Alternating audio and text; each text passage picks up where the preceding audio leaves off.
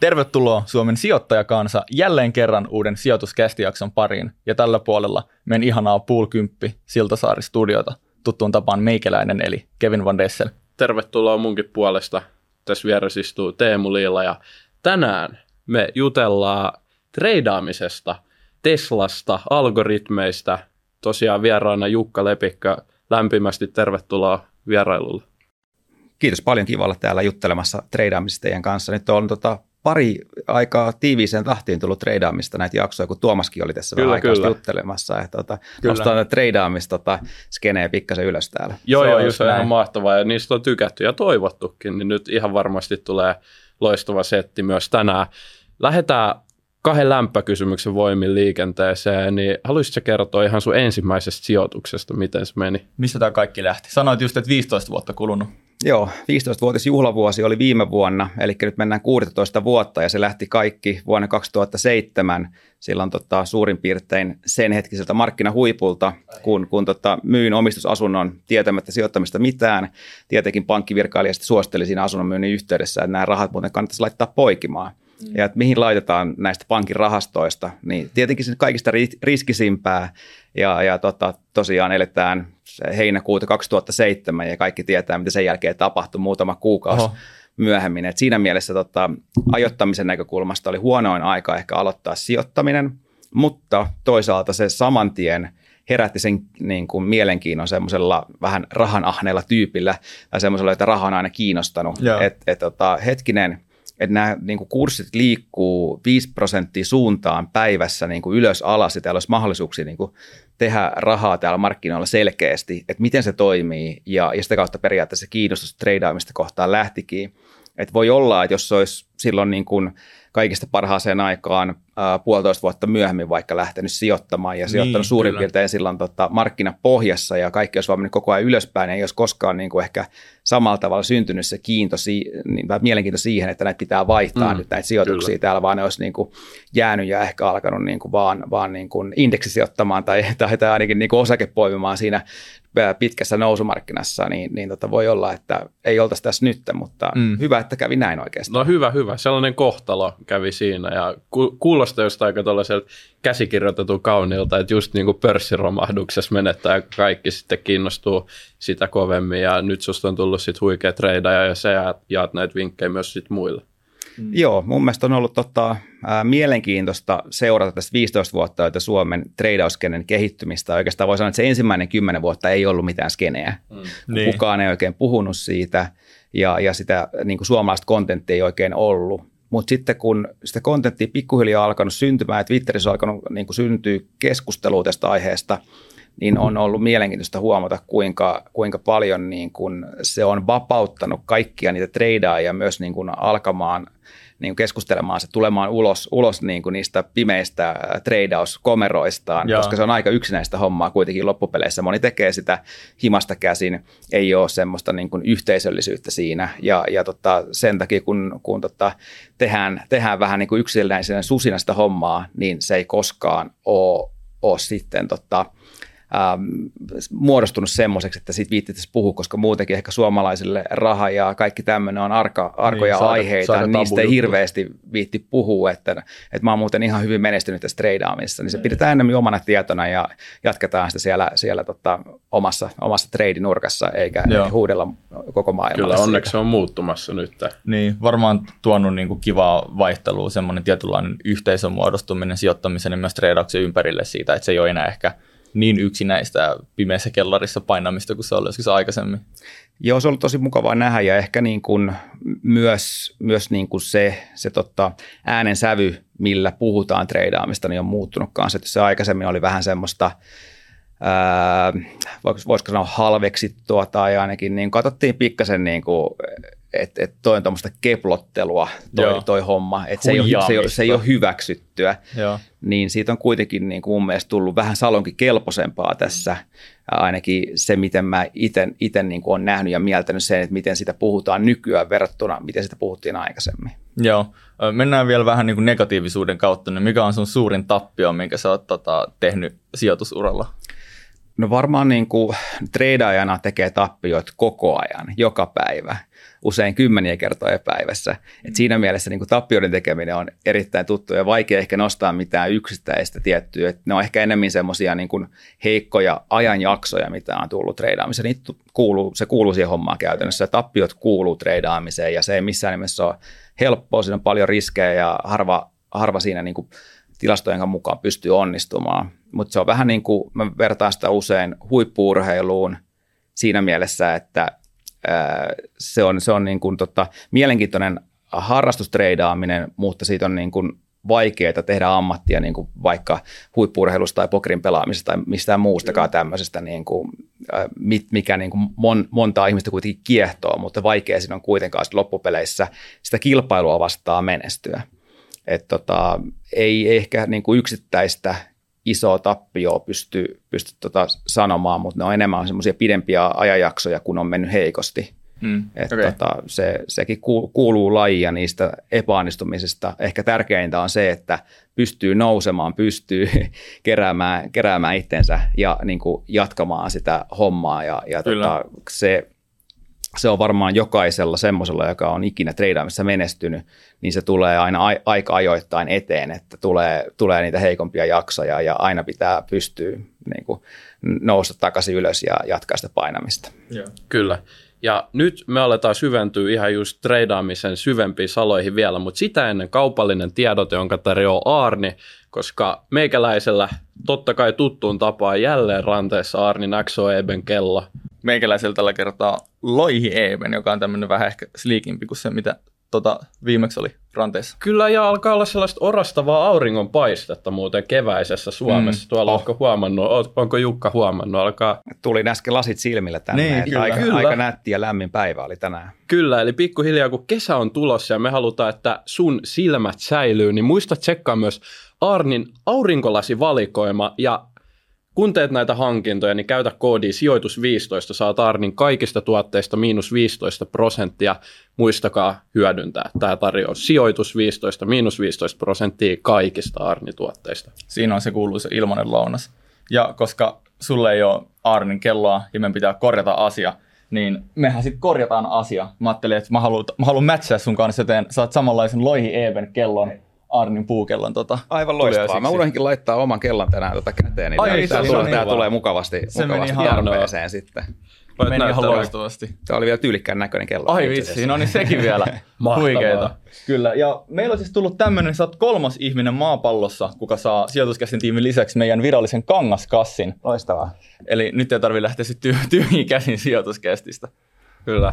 No Sitä niin. on vaan oikealla tekijöillä. Ilmaisia lounaita tarjoillaan tässä, no vaikka niin. ei ole vielä edes ihan lounasaikakaan. No kyllä, kyllä. Mutta nyt hei, hypätään siihen pihviin, mitä kaikki on odottanut täällä varmasti. Eli treidaaminen nyt vähän syvällisemmin, mutta nyt minä ja Kevin ollaan niin fundamenttisijoittajia. Eli, eli me tut- yritetään, yritetään olla. olla. Eli me tutkitaan, niin kuin, miten firmoilla menee – ei niinkään tutkita sitä kurssikehitystä, vaan sitä, että mitä siellä liiketoiminnassa oikein piilee, niin nyt me haluttaisiin tietää, että käytät sä treidaamisen yhteydessä myös fundamenttisijoittamista, pystyykö, kannattaako näitä yhdistää? Joo, toi hyvä kysymys ja usein ja aikaisemmin ehkä nämä on niin kuin jaettu kahteen eri leiriin, eli ne, jotka käyttää teknistä analyysiä, jotka käyttää fundamenttianalyysiä, sitten oikein vielä niin kuin demonisoitu tätä väliä tässä sillä tavalla, että, että niin kuin dissattu toisiaan periaatteessa, että ei vitsi, että sä käytät teknistä analyysiä, että se on ihan huuhaata, että jotain viivoja tuolla graaveilla, eihän noista voi olla mitään hyötyä, ja sitten sama toiseen suuntaan ehkä, mm. mutta mun mielestä voittava kombinaatio on hyödyntää molempia. Eli tota, fundamenttianalyysillä löytää niitä hyviä firmoja, mutta teknisellä analyysillä löytää ehkä sitten taas niitä parhaita paikkoja sijoittaa niihin firmoihin. Okay. Eli no, aika usein etenkin arvosijoittajat ostaa niitä laskeviin kursseihin niitä yhtiöitä, eli ne ostaa usein laskutrendissä olevia yhtiöitä trendeilläkin on tuolla markkinoilla tapana jatkuu, niin usein ne saattaa olla vähän heikkoja aikoja ostaa, ja, ja jos, jos olette itsekin huomannut, niin laskutrendit saattaa jatkuu vähän pidempään kuin mitä uskoisi myöskään. Ne kurssit saattaa mennä vähän alemmaksi kuin mitä uskoisi case viime vuodelta, Harviat ja muut, mitkä on ollut yksityissijoittajien tätä suosikkeja, ja kun se lasku on, tai kurssi on laskenut 30 prosenttia, niin se vaikuttaa tosi edulliselta. 50 prosenttia, niin se on ihan hemmetin edullisen näköinen, sen jälkeen se vielä tota, laskee 50 prosenttia lisää. Se voi aina puolittua se kurssi valitettavasti. Kyllä. niin, niin tota, siinä mielessä – kun näitä kahta erilaista analyysitapaa yhdistelee, niin mä uskon, että se on niin kuin se paras kombinaatio näistä. Joo. Ja, ja tota, mäkin olen ollut itse siellä niin kuin TA leirissä niin, niin pitkään ja niin kauan, että mä en hirveästi siihen niin fundamenttipuoleen ollut itse paneutunut, kun on vasta nyt viimeisten parin vuoden aikana alkanut harjoittelemaan sitä puolta, koska on todennut, että se kombinaatio on, on niin kuin se, se voittava yhdistelmä. Ja, ja niin kuin on, on niin kuin, äh, pikkuhiljaa ehkä kehittymässä fundasijoittajaksi niin, että siitä on niin kuin jotain hyötyykin mun ymmärtämisestä niin kuin fundamenttien suhteen. Että osaan, osaan sillä niin kuin pintapuolisesti katsoa noita tuloslaskelmia ja, ja niin kuin raportteja lukea sillä tavalla, että niistä jotain ymmärtää, mutta et, et se varsinainen vielä kilpailuiden löytäminen sen fundamenttisijoittamisen kautta, niin sinne ehkä on vielä jonkun verran matkaa Joo. itselläkin mutta tota, sitä kohti kuitenkin mennään ja uskon siihen, että siihen, siihen niin kannattaa panostaa myös siihen fundamenttisijoittamisen opiskeluun EAN ohella ja uskon, että teidän fundasijoittajina kannattaisi myös niin kuin jossain määrin tutustua tekniseen analyysiin, koska se voi tarjota tosiaankin niin kuin niitä hyviä ostopaikkoja. Kyllä, olisi varmasti kannattanutkin. Esimerkiksi just Harvia löytyy salkusta, Teslaa löytyy salkusta.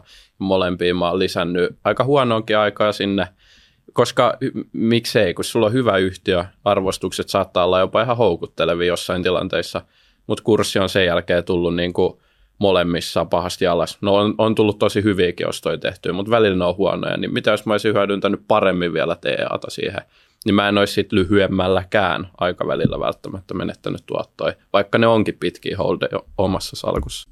Joo, just näin. Sulla on kuitenkin niin kuin aina rajallinen määrä pääomaa siellä sun salkussa ja usein sulla on niin kuin tietty määrä siitä tai ehkä isokin määrä kiinni siitä ja sulla on vain pieni määrä semmoista vapaata pääomaa, niin silloin se on ehkä, ehkä niin kuin teknistä analyysiä hyödyntäen voi paremmin ajoittaa ostamalla niitä yhtiöitä, jotka niin kuin on ehkä niin kuin, houkuttelevia arvostuksen kannalta, mutta ne on jo siinä nousevassa trendissä, niin. jo, jolloin ne luultavammin niin kuin on eten, myös lyhyemmällä tähtäimellä hyviä sijoituksia, kuin että jos ostetaan niitä laskutrendissä olevia yhtiöitä, jotka saattaa dipata vielä aika paljonkin alapuolelle, ja sitten siinä voi mennä, mennä niin kuin pahimmassa tapauksessa kuukausia, vuosia, useampi vuosi, että se on edes, edes palautunut sinne samalle tasolle, mistä ostit, tai sitten, että siihen on kertynyt se X määrä voittoa, niin, niin tota, siinä voi kestää pidempään. Et sen takia uskon, uskon että niin kuin myös pitkäjänteisemmän sijoittajan kannattaa pikkasen katsoa sitä lyhyempää aikaväliä siinä vaiheessa, kun hypätään siihen yhtiön kiinni ja sijoitetaan siihen.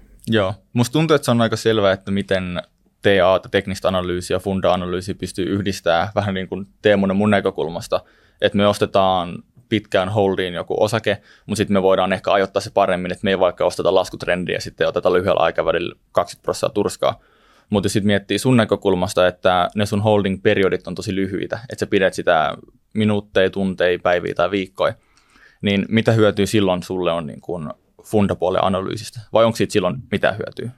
Ää, mitä lyhyempään timeframeen mennään, niin sitä, vähemmän ne fundamentit tai funda, fundamenttianalyysi merkitsee. Et sit jos mennään sinne niin kuin alle viikon tasolle, niin sillä tuskin on juurikaan mitään merkitystä, koska ne fundamentit ei, ei yleensä todellisesti, todellisuudessa muutu siinä niin, kuin niin lyhyellä periodilla. Et, et, etenkin jos mennään vaikka päiväiseen treidaamiseen, yeah. eikä ole mitään niin kuin uutiskatalyytteisiin firmassa, niin siinä ei ole niin fundalle käytössä mitään merkitystä. Mutta sitten jos mennään tämmöiseen niin swing-treidaamiseen, missä puhutaan sitten jo niin kuin useampien viikkojen tai kuukausien tradeista, niin, niin silloin, silloin se alkaa se fundamenttikin jo näyttelemään jotain roolia siinä. Eli just jos sä oot ostamassa osaketta, niin sä ostat mieluummin semmoista osaketta, missä on sekä fundamentit kunnossa, eli se niin kuin on todennäköisempää, että se menee ylöspäin kuin semmoinen yhtiö, missä ne fundamentit ei ole kunnossa luonnollisesti. Mm, kyllä. Ja sitten siihen, kun yhdistää vielä se teknisen analyysin ja sen niin kuin teknisen kuvan arvioinnin, jos sekin kertoo siitä, että että tota, nyt on to, paljon todennäköisempää se, että se osake menee ylöspäin kuin alaspäin, niin sitten sulla alkaa olla niin kuin näitä monia syitä siihen, että minkä takia se menisi ylöspäin. Ja itse tuossa tota, omassa kirjassakin, mistä puhuttiin tuossa ennen kuin alettiin nauhoittamaan, niin viittaa just tämmöisen niin kuin, multifactor-analyysi, eli sulla on niin monta tekijää, jotka kertoo sitä samaa asiaa, että et, niin se on paljon vahvempi, että kun että sulla on vain niin yksi syy, minkä takia sä ostat niin. TAan mukaan osaketta, että sulla on vaikka TAan puolesta sulla on kolme syytä ja sitten sulla on fundamenttianalyysin perusteella se on aliarvostettu ja sitten sun saattaa olla vielä ikään kuin joku fundakatalyyttikin, josta sä ootat vaikka, ää, jos Teslan suhteen sä ootat vaikka niin kuin odotuksia parempia toimituslukuja, koska sä oot niin, niin tota, perehtynyt siihen ja, ja niin kuin seurannut kaikkien eri maiden niin kuin autojen rekisteröintimääriä tai jotain tämmöistä, että sulla voi olla sieltäkin niin kuin semmoinen uutiskatalyytti fundamenttien kautta. Se on niin kuin kokonaisvaltaisempaa analyysiä ja vähän niin kuin, että jos miettii vaikka pelkkää funda-analyysiä, niin että se yhden tunnusluvun perusteella sijoittaa yhtiö. Niin sama, että sitten kun sä oot vetänyt sen funda-analyysin niin, kuin niin kun sä voit, niin sä voit hakea vielä syvempää niin kuin, tai vielä kokonaisvaltaisempaa informaatiota siitä niin kuin tilanteesta sen TAn puolesta. Ehdottomasti just näin. Hyvin, hyvin koottu. Kyllä. Mennään pureutuu vähän algoritmeihin. Se on aika mielenkiintoinen juttu. Mä en ole itse ainakaan törmännyt ihan niin paljon sisältöä, joka puhuu niin kuin algoritmeista, vaikka ne on ilmeisesti aika iso osa treidaamista, niin mitä nämä nyt oikein tarkoittaa ylipäätänsä sijoittamisessa, jos puhutaan, että siellä on algoritmeja ja miten niitä pystyy sitten itse hyödyntämään? Joo, tosiaankin totta, taitaa olla semmoisia tilastoja tai arvioita, että jopa 80 prosenttia kaikesta kaupasta, mitä tuolla pörssissä käydään – niin on jo koneiden tekemää.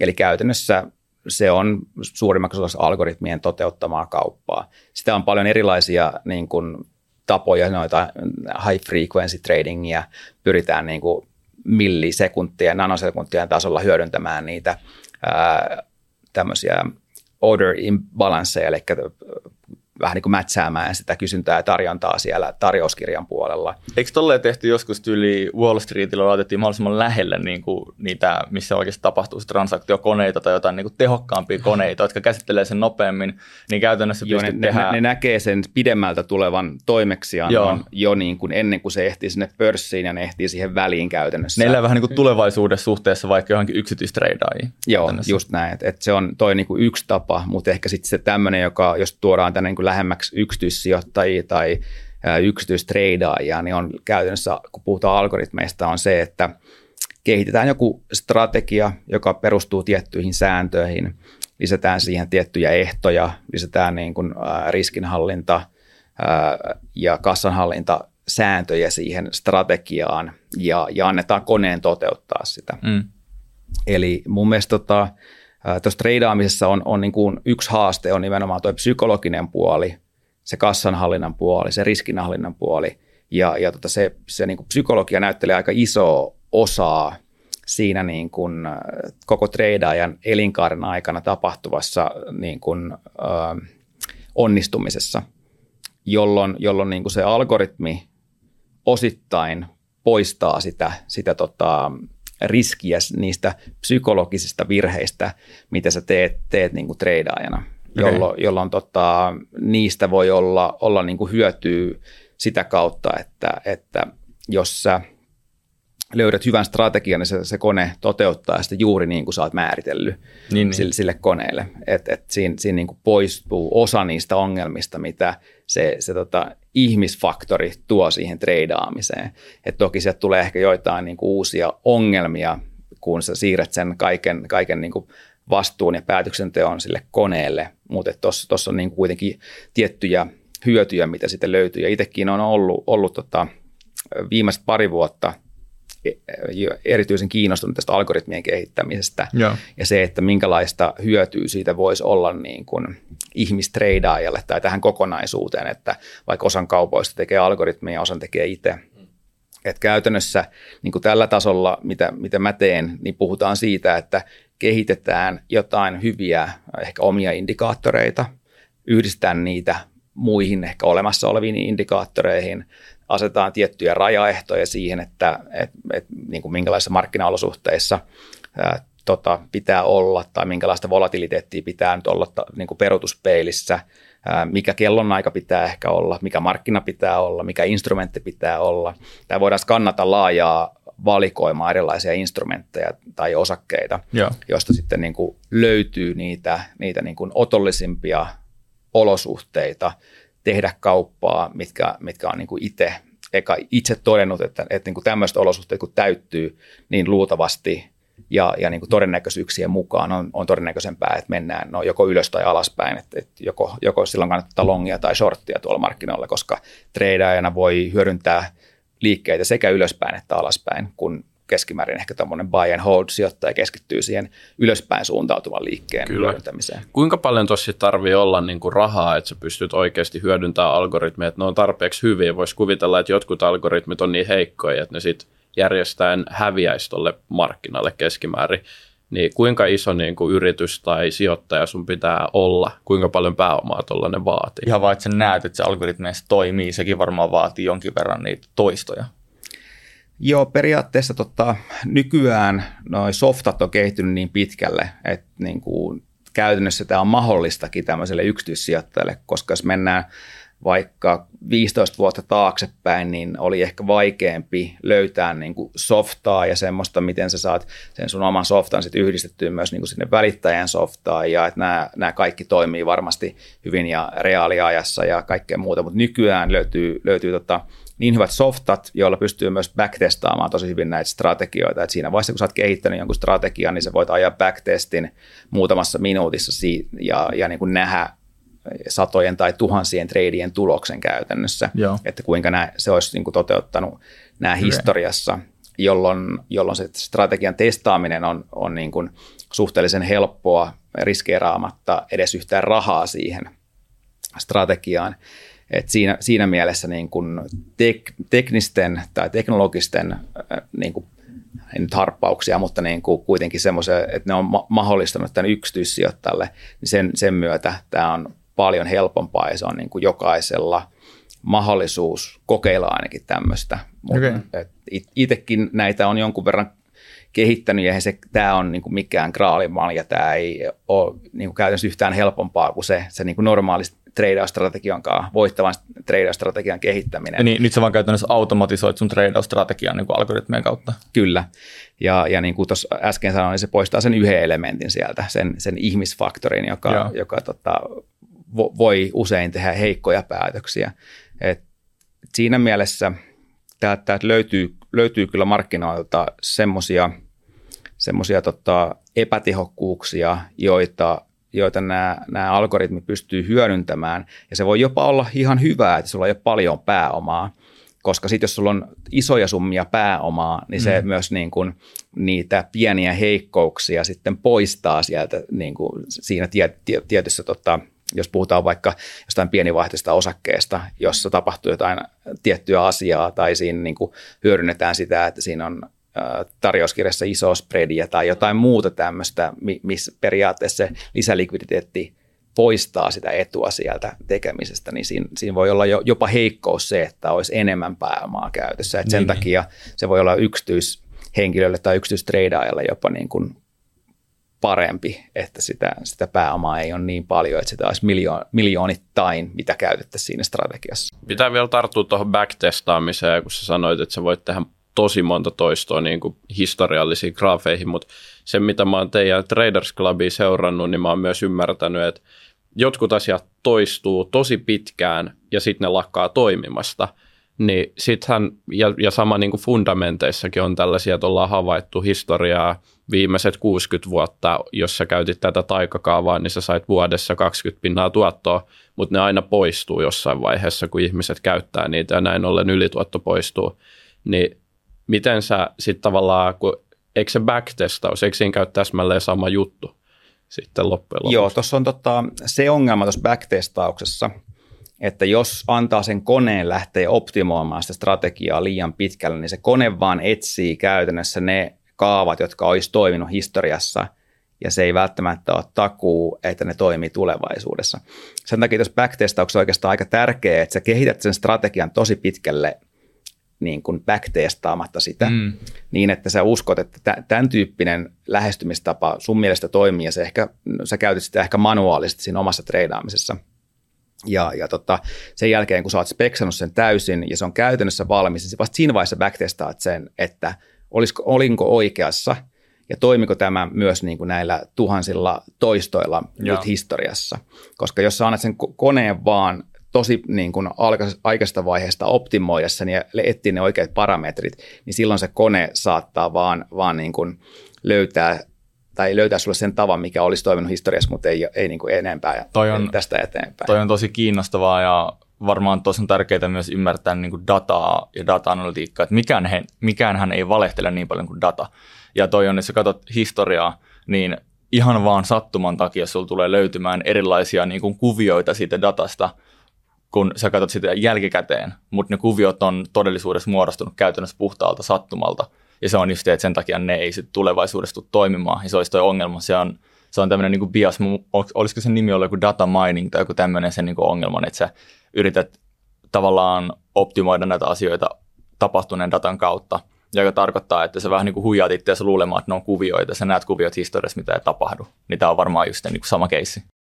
Äh, varmasti osittain joo, mutta mä ehkä niin tuohon vasta-argumenttina sanoisin, että jos miettii osakemarkkinoilla liikettä, se on aika binääristä. Ne voi mennä joko ylöspäin tai alaspäin. Mm, kyllä.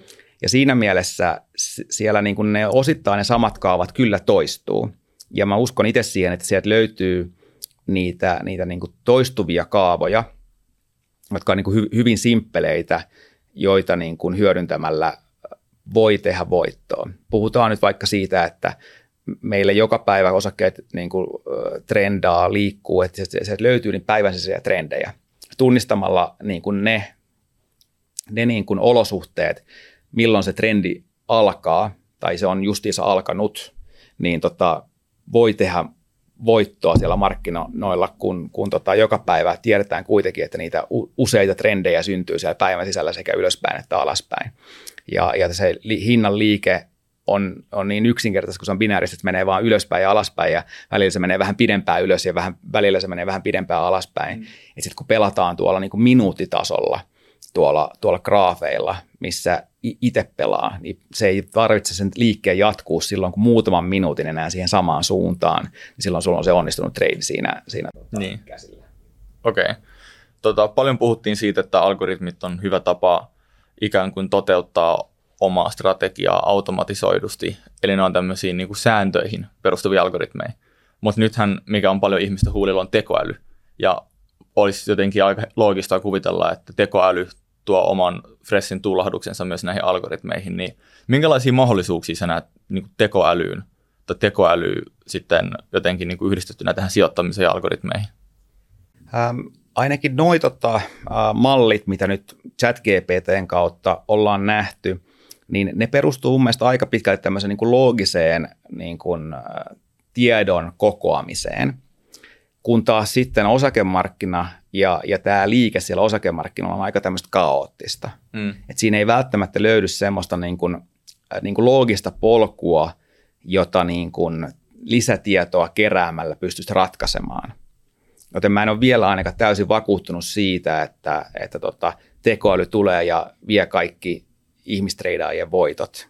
Joo. Et se, on, se on mielenkiintoista nähdä, että mihin tuo kehitys menee ja, ja tota, ehkä osa ihmisistä on vähän jo liian innoissakin tekoälystä.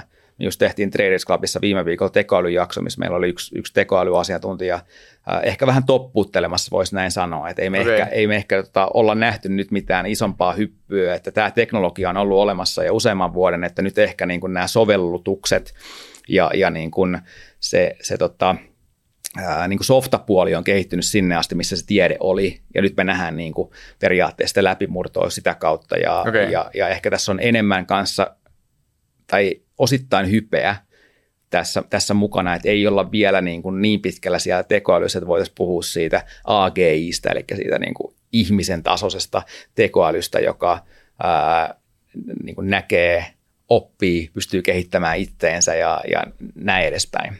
Et, mm. et ei olla kuitenkaan vielä siellä, vaikka on tiettyjä selkeitä niin kuin, ää, esimerkkejä siitä, että, että tähän tiettyjä osia siitä semmoista Joo. kehittyneemmästä tekoälystä, mutta ei kuitenkaan olla vielä, vielä ehkä ihan, ihan siellä niin futuristisessa maailmassa, kun hetkittäin tässä viimeisen parin kuukauden aikana on voinut vaikuttaa. Joo, mun mielestä olisi jotenkin, ehkä sitten mä oon tämmöinen tekoälybullero, mutta mun mielestä olisi outoa että tekoäly ei tulisi dominoimaan tulevaisuudessa myös niin kuin sijoittamista ja treidaamista, jos miettii, että, että tota, miten innovaatiot kehittyy, että on tosi vaikeaa lähteä pohtimaan tulevaisuuteen niin kuin eksponentiaalista kehitystä, mitä vaikka tekoälyt kehittyy, ja sitten se, että kun meillä on valtavia yhtiöitä, joilla nyt niin kuin aidosti yhdistyy tosi voimakas taloudellinen motivaatio siihen innovaatioiden kehittämiseen, niin esimerkiksi silloin, kun koronavirusrokotet kehitettiin, niin mun mielestä oli hyvä esimerkki, että silloin tavallaan niin kuin taloudellinen motiivi linjasi jonkun toisen motiivin kanssa, ja sitten se aiheutti tämmöisen valtavan boostin, ja mä itse uskon, että tekoäly tulee tapahtua samalla Siinähän tavalla. Siinähän käy varmaan silleen, että jos se tekoäly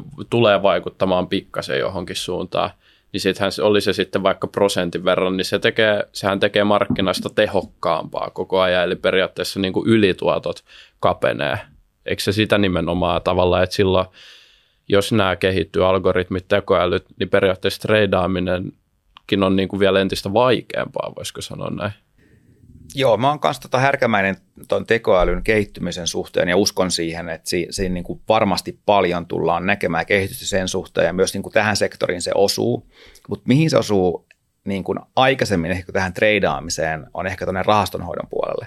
Mm, Koska kyllä. siinä niin kuin yhdistyy just se informaation kerääminen mahdollisimman tehokkaasti, laajasti ja just vaikka jos sä oot etsimässä jotain uutta sijoituskohdetta, niin tekeekö se, se tota, tekoäly sen tehokkaammin kuin se, se ihminen, joka joutuu äh, lukemaan jokaisen raportin läpi ja alkaa niin kuin supistamaan niitä sijoitusvaihtoehtojen mm.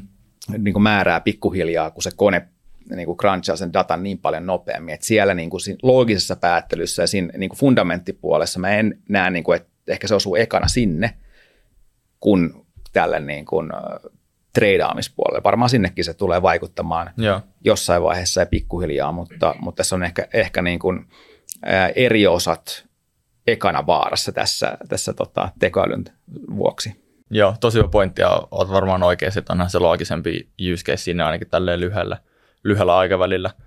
Öö, sitten jos miettii niin nykytilannetta algoritmeissa, niin voiko sanoa, että algoritmit nyt voittaa jo ihmissijoittajan? Onko meillä mitään chanssiä? No periaatteessa algoritmit voittaa yksityissijoittajan siinä määrin, että tota, tuolla noissa isoimmissa investointipankeissa on, on niin kuin kaikista korkeimman matematiikkatutkinnon ja tilastotieteiden niin kuin parhaita, maailman parhaita ammattilaisia rakentamassa mm. noita malleja, niin, niin tota, ne varmasti vie niitä tuottoja tuolta markkinalta kyllä. Ja siellä on niin kuin eri timeframeihin kohdistuvia algoritmeja tai muita, mitä siellä kehitetään. Että ne on joko siellä ihan niin kuin millisekuntitasolla, mutta niitä on myös niitä pidemmän aikavälin ää, sijoituksia, mitä ne tekee. Että kyllä mä sanoisin, että, että tota, algoritmit, ne algoritmit, mitkä tällä hetkellä on kiinni tuolla markkinassa, niin ne on varmaan keskimäärin voittavia ja ne vie sitä potentiaalista tuottoa tai ylituottoa sitten näitä ihmissijoittajilta. Okay. Kyllä. Sitten pikkuhiljaa voitaisiin hyppää tuohon meidän markkinatilanteeseen, ellei sulla onko sulla vielä algoritmeissa jotain koontia, haluatko nostaa jotain tiettyjä juttuja esille, sä tiedät tässä sen verran enemmän kuin meni, täytyy vielä kysyä tälleen päin. Ollaanko me osattu kysyä kaikki oikein? No, y- yksi tota, shameless plugi tähän väliin ehkä, tota, voisin mainostaa tätä startuppia, minkä paita mulla on päällä, tobaja.com, jossa on itse mukana, eli suomalainen startuppi, joka pyrkii nyt yhdistämään fundamenttisijoittamista, teknistä analyysiä ja algoritmit, kaikki nämä kolmen yhte, yhteen pakettiin. Kaikki, mistä me ollaan tänään puhuttu. Joo, kyllä. Aivan Eli jos halutaan koko paketin, niin tota, voi testaa, miten se toimii. Eli käytännössä tämän startupin ideana on se, että käytännössä algoritmien avulla löydetään parhaita sijoituskohteita. Eli algoritmit skannaa yli 5000 jenkkiosaketta joka päivä ja etsii just näitä tiettyjä olosuhteita, milloin on todennäköisintä, että osakkeet, no tässä tapauksessa menee ylöspäin. Eli etsitään niitä longipaikkoja sieltä markkinalta. Okay. Ja nämä, nämä tota, tulokset on ollut aika mielenkiintoisia sen suhteen, että mitä ollaan jo tähän mennessä pystytty saavuttamaan, että mennään siellä suurin piirtein 60 prosenttia tradeista on voitollisia, vaan 40 prosenttia on, on tappiollisia. Voitolliset treidit on isompia kuin tappiolliset treidit. Ja sitten tota, tämä kolmas tekijä, joka vaikuttaa siihen ää, vuosituottoon, on tuo salkun kiertonopeus. Eli vähän riippuen strategiasta, niin, niin mennään siellä, siellä tota 30 päivästä jopa alle 30 päivässä. jolloin se salkku kiertää aika nopeasti, mikä Joo. tuo niitä voitollisia treidejä. Treidejä tota, vuoden aikana se kasvattaa sitä salkun, salkun tota, kokonaistuottoa sitten aika mukavasti, kun se salkku kiertää nopeasti ja sitä kautta ö, päästään niin kuin selkeästi indeksituottoa tai markkinatuottoa korkeampiin tuottoihin, ainakin niin kuin sen perusteella, mitä, mitä niin kuin tähän mennessä ollaan ehitty mainaamaan dataa ja, ja niin kuin selvittämään. Ja tässä nimenomaan oli tuo lähtökohta, mistä aikaisemminkin puhuttiin, että kehitettiin strategia sen perusteella, mitä niin kuin tiedettiin markkinoista, algoritmeista ja kaikesta muusta, ja sen jälkeen vasta suoritettiin tuo backtesti. Tiedettiin, että me halutaan ottaa jotain osioita sieltä pois, vaikka semmoisia sektoreita, jotka ei juurikaan liiku kun haluttiin löytää tämmöisiä volatiilimpia, treidaamiseen sopivampia sektoreita, ja tiputettiin Joo. ne kaikista volatiileimmat, tämmöiset defensiivisemmät sektorit pois sieltä esimerkiksi, ja sitten tiettyjä market cap-rajauksia ja muita tiputettiin sen jälkeen pois, ja tulokset on ollut niin kuin tosi mielenkiintoisia, et, et siinä mielessä on, on innoissani tästä kehityksestä, missä mä oon ollut puoli vuotta nyt mukana, ja, ja tota, kannattaa mennä tsekkaamaan dobaya.com, sieltä saa ilmaisen trialin ja, ja pääsee myös katsomaan, että minkälaisia osakkeita ne algoritmit sieltä joka päivä löytää. Vautsi vau, eli pystyykö meidän kuuntelijat nyt käydä sitten itsekin hyödyntää tätä just nimenomaan Tobajan kautta, että pääsee Nyt, nyt voi kutsua, kutsua itseään algoritmitreidaajaksi sen jälkeen, kun tekee, tekee mahdollisesti sijoituspäätöksiä oman harkintansa mukaan, se, sen mukaan, että mi, mitä niin kuin mahdollisuuksia nuo algoritmit on löytänyt sieltä markkinalta. No. Ja, ja tota, se oli ihan mielenkiintoisia osakkeita, tunnet, tunnettuja nimiä tulee ja on välillä niin kuin tullut semmoinen wow, että mulla oli toi oma watch, omalla watchlistillä kanssa toi osake ja nyt niin kuin algoritmi löysi ton sama, sama, niin kuin samaan aikaan, niin se oli, on ollut mielenkiintoista huomata tässä. Joo, mutta onko tämä, onko tämä se, se, sama riski, että kun jengi huomaa, että Tobaja vetää jäätävät ylituotot, niin sitten periaatteessa se markkinat tehostuu siihen, että teidän konstit tavallaan niin kuin hinnoitellaan pikkuhiljaa pois sieltä markkinalta. Mä luulen, että toi jenkkimarkkina on siinä mielessä oikea markkina lähteä justiinsa tämmöistä algoritmipohjasta strategiaa ää, niin kuin hyödyntämään ja, ja käyttämään sitä sinne, koska se markkina on niin likvidi. Mm. Jos me lähdettäisiin kannaa vaikka niin kuin Suomen näitä, paljon meillä on 150 osaketta tai jotain, niin. ja sieltä löytyy niin paljon semmoista niin epälikvidiä osaketta, että sitten joku tämmöinen isompi toimija tai, tai tunnetumpi strategia, niin voisi vois jo niin kuin käytännössä hajottaa sen, sen tota strategian toimivuuden. Mutta jenkkimarkkinalla, missä, missä likviditeettiä löytyy niin paljon, ja jos puhutaan, sieltä on niin kuin rajattu vielä jenkeistä niin kuin pienimmät market capit pois ja katsotaan enemmän vaan niitä kaikista isompia market cappeja, puhutaan miljardiluokan firmoista, niin yeah. se, se tota, yksi tobaja ei sitä, sitä niin kuin markkinaa lähde dominoimaan niin, niin, niin vahvasti, että, että tota se poistuisi se, se etu, mitä ehkä nyt ollaan löydetty sieltä. Niin, toi, okay. siis toi, toi on kyllä täysin totta, että ei varmaan niin kuin yksinään Toba, ja mä, mä haluan vielä haastaa, koska siis pikkuhiljaa teille tulee niitä niin kuin isojakin kilpailijoita, Jenkeissä varmasti tehdään sitten samaa, tehdäänkö jo, mutta tullaan tekemään, niin siis eikö se ole periaatteessa vääjäämätöntä sitten, että jossain kohtaa nämä kaikki ylituotot vaan niin kuin putsataan pois, ikään kuin mitä on käynytkin fundasijoittamisessa, että jotkut joku Lynch tai Greenblattit sun muut, jos ne on käyttänyt jotain kaavoja, niin ne on pikkuhiljaa niin kuin totta kai niissä on ollut pitkiä periodeja, että ne on toiminut, mutta sitten, että jossain kohtaa ne ylituotot oikeasti putsataan sieltä jollain konsteen pois. Niin mä luulen, että tota, tämmöiset markkinan tiedossa olevat kaikki tunnetut kaavat on semmoisia, joita kuka vaan voi hyödyntää, Joo. mutta esimerkiksi tässä tapauksessa kun sitä kaavaa ei kerrota kellekään. Niin, se on aina vaan teillä. Niin, niin siinä, siinä mielessä se, se ei niin kuin ainakaan saman tien poistu. Ja mä uskon, että tuolta markkinoilta löytyy tosi paljon niin kuin semmoisia algoritmikehittäjiä, jotka on tehnyt nyt viimeistä kymmenen vuotta voittoa joka, joka vuosi käytännössä. Joo, et, okay. et ne on vaan ehkä semmoisia, mitkä ei myöskään hirveästi huutele itsestään. Niin. Koska niin, niitä, ei, ei kannata pitää tehdä piilossa. niin. Pitää tehdä piilossa. Mm. Mutta mä itse uskon tuohon niin jakamiseen, että et sen takia niin ehkä Traders Clubikin on, on syntynyt ja jatkunut näin pitkään, koska mä pyrin jakamaan kaiken tiedon, mikä mulla on, koska mä en koe, että mä menetän mitään sillä, että mä jaan tietoa – ja, ja tota, pyrin, pyrin ehkä niin kuin opettamaan, kouluttamaan, antamaan näkemyksiä muille ihmisille, muille, muille tradeille, jotka on tästä niin kuin aktiivisemmasta kaupankäynnistä kiinnostuneita. Ja, ja niin kuin tässäkin, kun mennään tuonne jenkkimarkkinalle, niin mä oon käytännössä niihin strategioihin puristanut kaiken, mitä mä tiedän, että, että mitkä olosuhteet on hyviä markkinoilla, että missä, mistä niitä niin potentiaalisimpia kohtia löytyy, enkä mä niin näe mitään syytä, että minkä takia mä en yrittäisi jakaa sitä mun parasta tietoa Niin, kyllä. no, noiden strategioiden kautta. Kyllä. No niin. Ja sitten hypätään tämän mielenkiintoisen segmentin jälkeen, että siigaa vähän nykymarkkinaa. Sieltä meidän takana näkyykin jo valmiiksi graafia. Niin, niin Jukka saat aika vapaat kädet itse kertoa, mitkä on sun tämänhetkiset asiat, mitä se markkinoilla seuraat. Mutta niin kuin, miltä se talous nyt näyttää teknisen analyysin näkökulmasta? Mitkä on ne tärkeimmät asiat seurata? Joo, tämä on aika mielenkiintoista paikasta tämä markkina ja ehkä niin kuin huomaa tästä päivägraafeja, että katsotaan SP15, että tässä hirveästi tota, viimeiseen kolmeen kuukauteen olla liikuttu suhteutettuna siihen, että mitä tuossa viime vuonna liikuttiin. Että ollaan menty tämmöisessä aika pienessä rangeissa ja markkina ei oikein tunnu itsekään tietävän, että mitä se haluaa tehdä nyt.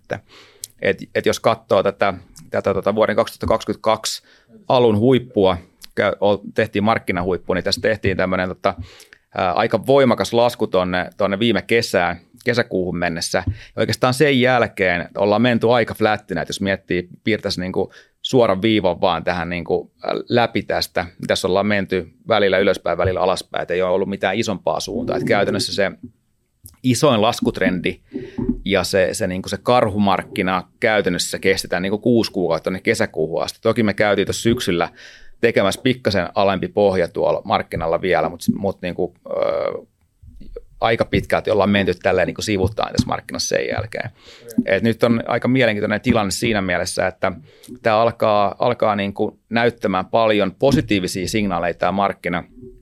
Jos miettii noin niin kuin tilastojen kannalta ja tutkii historiaa, että mitä on tapahtunut yleensä karhumarkkinoissa ja silloin kun karhumarkkina päättyy, niin käytännössä, jos, jos katsoo, katsoo, että kuinka monta päivää ollaan oltu tämän 200 liukuvan keskiarvo, eli punaisen viivan yläpuolella, niin, niin tota, aina kun ollaan oltu yli kuukausi tämän 200 yläpuolella, niin se karhumarkkina on aina vuodesta 1950 lähtien ollut päättynyt siinä vaiheessa ja koskaan ei okay. ole tehty enää uusia pohjia, se tarkoittaa siis sitä. Okay. Ja samoin myös se, että nyt me nähdään, että oikeastaan viimeisen viikon aikana myös tämä 200 liukuva keskiarvo on kääntynyt ensimmäistä kertaa nousuun. Myös tämä on ollut aina signaali siitä, että se karhumarkkina on jo päättynyt eikä enää tehdä uusia pohjia. Että tässä on, on paljon semmoisia signaaleita, jotka on käytännössä aina merkinnyt sitä, että se karhumarkkina on päättynyt, mutta, mutta tota, toki niin kuin varmasti aina muulloinkin, niin tässä on paljon uhkakuvia taivaalla ja on, on niin kuin paljon erilaisia vaikka makroindikaattoreita, jotka sanoo, että kun tämä ehto täyttyy, niin aina mennään taantumaan. Nyt meillä on vaikka se käänteiset korkokäyrät, yleensä aina tarkoittaa taantumaa. Joo. Meillä on leading economic indicators, LEI-indikaattori, aina kun mennään näille tasoille, niin mennään taantumaan. Teollisuustuotanto, aina kun lasketaan näin alhaisille tasolle siellä, mennään taantumaan. Mm. Niin tässä on paljon semmoisia tosi, tosi niin kuin, molempiin suuntiin viittaavia signaaleja. Että osa sanoo, että, että niin kuin lähes varmasti mennään taantumaan, mutta sitten taas jos mä katson osakemarkkinaa ja mitä se signaaleja se antaa suoraan, niin sanoo, että, että karhumarkkina on päättynyt. Joo. Että kumpi on, kumpi on oikein, niin on, on tosi mielenkiintoinen kyllä. Niitä on aika mielenkiintoista, että on noin risteäviä indikaattoreita ja ne on kaikki niin kuin itseisarvollisesti tosi niin kuin vahvoja ja historiallisesti toiminut, että, että miten sitten lähtee pohtimaan, että mitkä indikaattorit on tässä, tässä tilanteessa relevantteja. Onko sinulla mitään niin kuin omaa hypoteesia tähän liittyen? No mun hypoteesi on, on käytännössä ehkä se, että mä oon ehkä siellä tota, osakemarkkinoiden näkökulmassa siellä positiivisen kehityksen kannalla. Okay. Et useinhan, kun me ollaan oltu noissa makroindikaattoreissa, ikään kuin noissa lukemissa, että aina mennään taantumaan, niin silloinhan ollaan yleensä osakemarkkinoilla oltu kuitenkin siellä niin kuin sen syklin huipulla. Mm. Eli ollaan oltu siellä tilanteessa ennen taantumaa, tai ollaan just siinä tilanteessa, että ollaan lähdetty se syklin huipulta laskemaan – nyt me laskettiin, SP500 laski 27 prosenttia tuosta, tuosta huipusta tuonne pohjiin, Nasdaq laski, laski 37. Ne on muutenkin jo itsessään semmoisia normaalin karhumarkkinan ää, niin kuin pituisia laskuja ja, ja niin kuin kokoisia laskuja. Et siinä mielessä me, me niin kuin ehdittiin jo laskemaan se normaalin, normaalinkin taantuman verran. Mm. Et ei kannata katsoa niitä viimeistä kahta taantumaa välttämättä, eli finanssikriisiä ja IT-kuplan puhkeamista, koska ne on kaksi ää, niin kuin laskuprosenteiltaan suurinta osakemarkkinoiden laskua, mitä ollaan nähty 1950-luvun jälkeen. Et joka kerta sen taantumankaan ja sen, sen osakemarkkinan lasku, mikä taantuma aiheuttaa, niin ei tarvi olla niin raju. Sen ei tarvi olla aina 50 prossaa. Niin, okay. toki lähdettiin nyt niin korkeista arvostustasoista ja muuta – mutta, mutta äh, joka kerta ei kuitenkaan tarvitse välttämättä laskea niin paljon. Jos katsoo vaikka taas äh, muiden kuin SP500 arvostuskertoimia, niin vaikka Euroopassa tultiin niin tosi alastuspohjissa jo, oltiin siellä 11-12 p kun SP500, missä on noita aika korkeasti arvostettuja firmoja, niin se ei tullut lähellekään niin alas. Se taisi käydä jossain ehkä kuudesta 16 tai jossain tämmöisessä tuossa pohjien aikaa. Okay. Eikö se muutenkin vähän mene niin, että nyt ollaan nähty koroton nousse ja muutenkin on ollut hyökkäyssotaa sun muuta tota, tarjontapuolen niin kuin inflaatiota ja kaikkea aika negatiivista ja se on vähän niin kuin osittain vielä käsillä, mutta yleensähän härkämarkkinoiden alut aina niin kuin, miten se sanoisi, ne niin kuin tyrmätään ajatuksen tasolla, että meillä ei voi olla käsillä härkämarkkinaa, koska fundamentit on näin huonot. Niin, eli tällainen niin kuin skenaario on tällä hetkellä mahdollisesti käsillä. Erittäin hyvä pointti ja käytännössä tuolta se aina tuntuu silloin, kun lähdetään sieltä karhumarkkinasta siihen uuteen nousumarkkinaan, että ei tämä voi olla vielä loppu, koska kaikki on niin huonosti. Ja, ja niin kuin nyt nähtiin, viime vuoden aikanakin nähtiin monta erilaista shokkia. Meillä oli sota alkoi Euroopassa, kuka ei niin kuin semmoistakaan voinut kuvitella niin, niin kuin aikaisemmin. Me nähtiin, kun, kun tota inflaatio nousi tasoille, missä ei oltu 40 vuoteen, sitäkään ei nähnyt kukaan vaikka vuotta aikaisemmin. Mm. Ää, tai että korot nousee noin nopeasti. Ei kukaan olisi uskonut varmaan, että Jenkeissä ollaan 5 prosentissa nytten, niin. edes sanotaan puolitoista vuotta sitten. Kyllä. Ja tässä ollaan nähty tosi monta negatiivista asiaa osakemarkkinoiden kannalta. Ja siltikään oikeastaan niin viimeiseen kuuteen kuukauteen markkinat ei ole laskenut minnekään. Mm. Niin mun mielestä tässä alkaa pikkuhiljaa olla mahdollisuus siihen, että alkaakin tulee niin parempia asioita. Eli inflaatio alkaa hellittämään, kuluttajaluottamus alkaa paranemaan. Kuluttajat, ää, kuluttajaluottamuksen paraneminen johtaa siihen, että kuluttajat uskaltaa taas kuluttaa pikkasen vapaammin kuin mitä, mitä sen niin kuin heikon kuluttajaluottamuksen aikaan. Ja, ja tota, mitäs muuta? No käytännössä se koronastosykli tulee loppuun nyt, Fedi ehkä nostaa vielä yhden kerran, mitä sen jälkeen on luvassa, mitä osakemarkkina tekee. Osakemarkkina katsoo eteenpäin. Korko-odotukset lähtee laskemaan tässä, jos ei Fedi laske tämän vuoden aikana, niin varmaan laskee ensi vuoden aikana kuitenkin, jos se inflaatio tasottuu sinne niin kuin lähemmäksi sitä mandaattia, eli sinne 2 niin. prosentin tasolle. Niin osakemarkkina katsoo eteenpäin ja meillä on koron laskusykli edessä mitä silloin tapahtuu yleensä osakkeille. Onko se hyvä vai huono asia osakkeille? Niin, Mitä se alkaa pikkuhiljaa tulemaan, niin kun, kun nämä huonotkaan asiat ei ole laskenut indekseitä enempää, niin pikkuhiljaa se, ne hyvät skenaariot ehkä alkaa ää, tulemaan todennäköisemmiksi tai lähestymään siellä, siellä niin tulevaisuudessa, kun osakemarkkina katsoo sinne 6-12 kuukautta eteenpäin, nyt mietitään sitä vuoden loppuun, ensi vuoden alkuun, niin voiko olla, että ehkä parempia asioita alkaakin tapahtumaan sitten ensi vuoden alussa jo? Niin, se on tavallaan, että mikä on se tulevaisuuden suunta on mun mielestä tärkeä kysymys ja usein sitten pohditaan, että mikä se nykytila on, mutta se tavallaan se nykytilahan ei periaatteessa aiheuta kurssiin mitään muutoksia, vaan se nykytilan muutos hyvän tai huonoon suuntaan aiheuttaa sen kurssireaktion, niin se on musta tosi mielenkiintoista. Me ollaan Teemun kanssa paljon puhuttu tästä korkotilanteesta, että jotenkin kuuluu, kuulee vähän semmoista ehkä niin kuin peruna-argumenttia siitä, että tämä on niin kuin huono juttu, että nyt korot on korkeammat niin kuin osakkeille,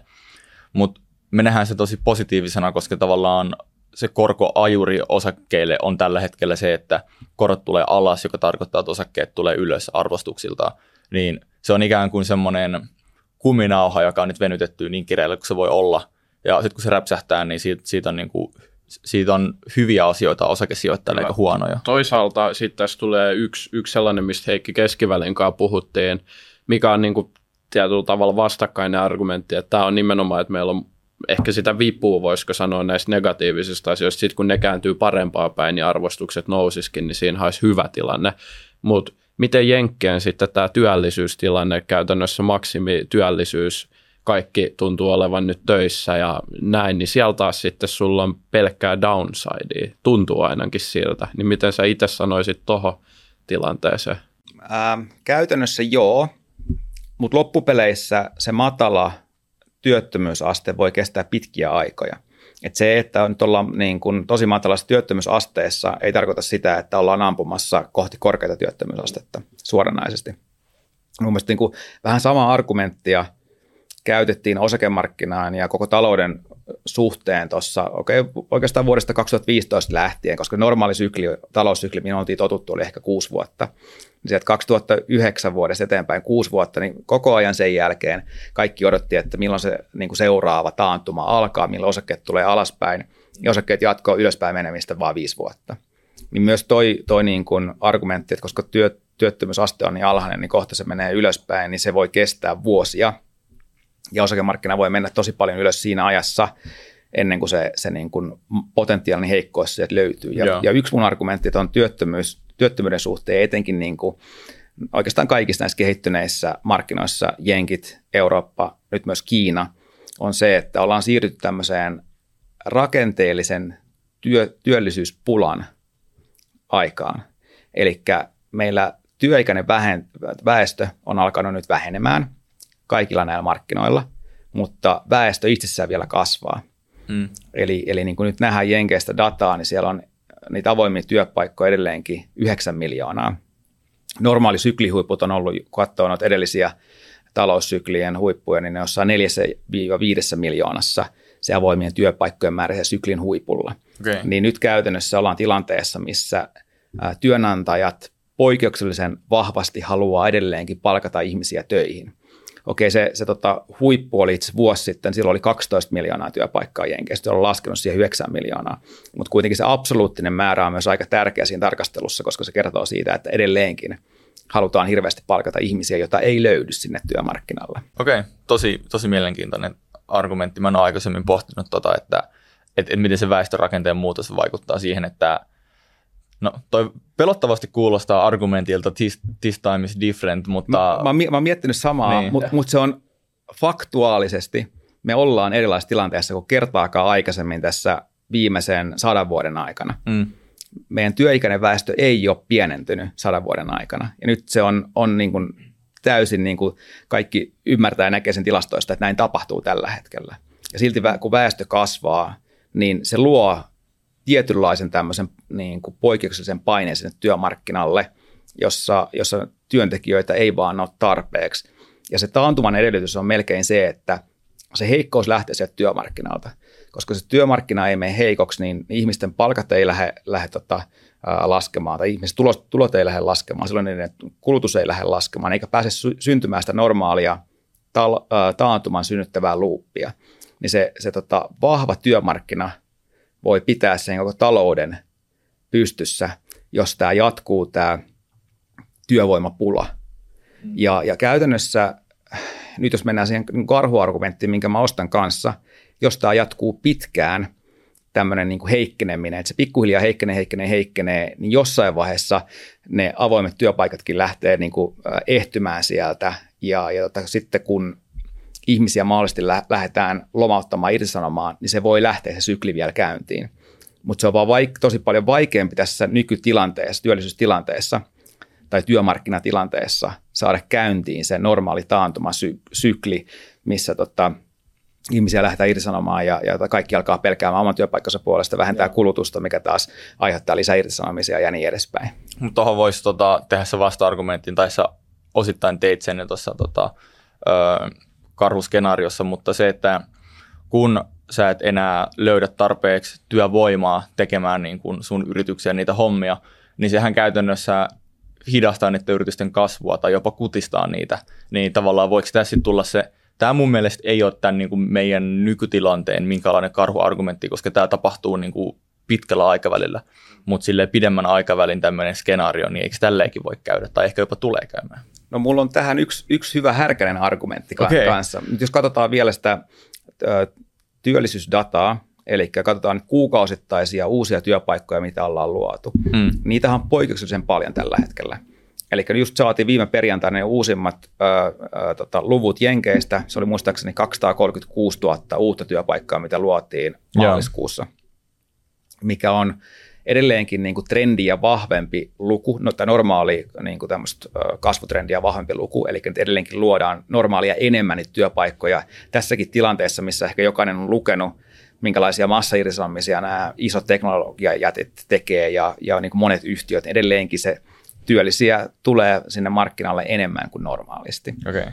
Ja, ja tota, toi on totta, Et etenkin, no nyt ollaan ehkä siinä niin kuin sen työvoiman semmoisessa kääntymispisteessä, missä työ, työ, ää, tai työikäisen väestön määrä on kääntymässä tai kääntynyt juuri laskuun. Että sitten kun se lähtee oikeasti laskuun, niin se voi muodostua ongelma, on, anteeksi, ongelma, ongelmaksi, mm. että ei löydy tota, tarpeeksi niitä työntekijöitä. Mutta siihen on alkuun yksi ihan hyvä keino, eli kun äh, tota, yritykset ei ole ehkä investoinut nyt niin, niin paljon viimeisen vuosikymmenen aikana, mikä me nähdään myös datasta, kun ne olisi voinut, Joo. niin tämä, se ehkä pakottaa osittain myös yrityksiä investoimaan, automatisoimaan, ja nyt tulee myös tämä tekoäly, mikä voi osittain niin kuin tulla jeesiksi tähän seuraavien vuosien aikana, koska tämä ei ole vielä niin kuin niin, akuutti kyllä. ongelma. Teknologian kehittyminen, joka sitten... teknologian kehittyminen ainakin tulee alkuun tähän niin kuin avuksi, joka itsessään voi jopa parantaa sitä sen firman kokonaistehokkuutta, kun, kun tota, lähdetään investoimaan siihen näihin teknologisiin ratkaisuihin, tekoälyihin ja kaikkeen muihin. Joo, ostan tuon kyllä täysin niin kuin loistava tavallaan vielä niin kuin erilainen nä- näkemys tuohon. Jos miettii kuitenkin sille nykytilanteeseen karhuargumentteja, kun tämä on ehkä vähän pidemmällä aikavälillä, niin nyt on ollut tosi paljon esillä tämä niin kuin, vähän niin kuin pankkikriisin uhka, että Silicon Valley Bank meni ja Credit Suisse käytännössä niin kuin beilattiin sen paskasta tilanteesta, niin näetkö tämän minkäänlaisena karhuindikaattorina tai niin kuin riskinä ö, vaikka 12 kuukauden periodilla katsoa vuotta eteenpäin? Itsessään pankkijärjestelmää mä en näe, koska se kriisi oli käytännössä viimeksi siellä se iso kriisi ja pankit on nyt niin paljon paremmassa jamassa kuin silloin. Mm. Silloin tuli niin paljon uutta sääntelyä ja, ja käytännössä nytkään, nytkään niin kuin ne pankit ei ollut siinä mielessä maksukyvyttömiä, että ne, ne tota, lainat, mitä niillä oli taseessa, ei ollut semmoisia, mitä ei olisi maksettu takaisin, vaan nyt johtuen tästä niin kuin nousseista koroista, eli laskeneista bondien arvoista, niiden bondien arvot oli vähän niin kuin vedenpinnan alapuolella, ää, mutta vaan väliaikaisesti, koska ne on turvallisilta niin kuin tahoilta ne velkakirjat, eli ne maksaa ne lainansa kyllä takaisin, mutta niiden kirjanpitoarvo vaan on tällä hetkellä matalampi, kun ne korot nousi nopeasti ja velkirjojen arvot laski. Eli se pääoma kyllä saadaan takaisin niistä, että ne ei ollut huonoja lainoja. Että et, tämä vaan niin kuin on tämmöinen väliaikainen ja osittain vähän niin kuin kirjanpidollinenkin ongelma siinä mielessä, jonka Fedi kyllä sillä omalla ohjelmallaan poisti, että nyt ne voidaan siihen täyteen arvoon heittää sinne Fedin taseeseen ja saa, saa velkaa sitten takaisin. Et itsessään mä en usko, että niin kuin pankit olisi niin huonossa kunnossa, että ne kaataisi tällä hetkellä tätä, tätä systeemiä, mutta se pankkien luotonanto on kyllä se ongelma. Okay. Eli jos, jos niin kuin jostaa, jo, joku niin kuin tuossa pankkikriisissä ja, ja jo ehkä niin kuin ennenkin sitä nähtiin, että se pankkien luotonanto ja ne standardit alkoi kiristymään. Ja, ja tota, pankkien luotonanto on kuitenkin vähän niin kuin se talouden verisuonet, eli ilman sitä niin se talouskaan ei voi niin hyvin ja se, se tota, raha ei virtaa siellä taloudessa. Niin. Eli siinä mielessä se on niin kuin se yksi riskinpoikainen ja, ja niin kuin karhu teesi, jota pitää seurata, että miten, miten se kehittyy nyt seuraavien kuukausien aikana ja, ja niin kuin, tuleeko yrityksille ongelmia saada sitä uutta luottoa, jolla sitä taloutta ja investointeja ja kaikkea pyöritetään siellä. Et se on niin kuin yksi selkeä, selkeä karhu, karhuargumentti, jonka mä ostan, ostan kyllä, mutta tässä on aina kysymys siitä, että mikä on näiden kaikkien – ää, talouteen vaikuttavien asioiden se nettobalanssi käytännössä. Että et mä pystyisin tekemään tosi pitkän niin kuin slideshown siitä kaikista karhuargumenteista. Ja yleisö ehkä ostaisi, ostaisi tätä mun karhuteesin, kun mä manaan, että osakemarkkinat tulee romahtamaan seuraavan kuuden kuukauden aikana. Mutta mä voin tehdä niin kuin sen härkäteesin ihan yhtä helposti, Joo. jos vaan pitää niin kuin miettiä, että mitkä näistä voimista on nytten vahvempia ja mikä on niin kuin näiden nettovaikutus, että se todennäköisin niin kuin lopputulema syntyy sitten sieltä. Niin, toihan tekee tosi, tosi vaikeaa, kun se on tämmöinen niin kuin, vähän niin kuin multivarianssiyhtälö, missä on hirveästi kaikkea ja just niin kuin sanottiin aikaisemmin, niin mikään ei valehtele yhtä paljon kuin data. Kyllä. Sä voit saada niin kuin, tämän nykytilanteen kuulostaa ihan helvetilliseltä tai ihan jumalalliselta ja ehkä sitten se vaikeus sijoittajana, että sä otat sen tunteet siitä itse pois, et romantisoi kumpaakaan keissiä, koska sitten sä helposti myös – silleen, että sä voit huijata yleisöä, mutta sä voit ihan yhtä helposti huijata myös itse siinä. Kyllä, ja sen takia on hyvä, että sulla on joku suunnitelma, ja, ja oikeastaan mun suunnitelma näkyy tuossa graafeilla tuossa taustalla. Eli mulla on, tota, mulla on täällä vih, vihreä linja, minkä yläpuolella ei syytä olla mitään muuta kuin longina. Sitten mulla on täällä punainen viiva, jonka alapuolella ei kannata olla näin longina ennemminkin etsiä niitä shorttipaikkoja tuolla markkinalla. Okay. Et mä oon nyt niin kuin, tiettyjen tasojen perusteella ikään kuin rajannut sen ja luonut sen suunnitelman itselleni. Ja, ja tota, ja mihin ne tasot nyt perustuu? Et sä, et, et sä, tuolla näkyy toi kaikista alin pohja, missä on käyty tuolla kolmes ja puolesta tuhannesta. Miksi sä et usko enää, että se, se pohja pystyisi pitämään sitten, jos mietit, että valutaan punaisen alle, että sä et tavallaan pystyisi sieltä lähteä longiin vetämään?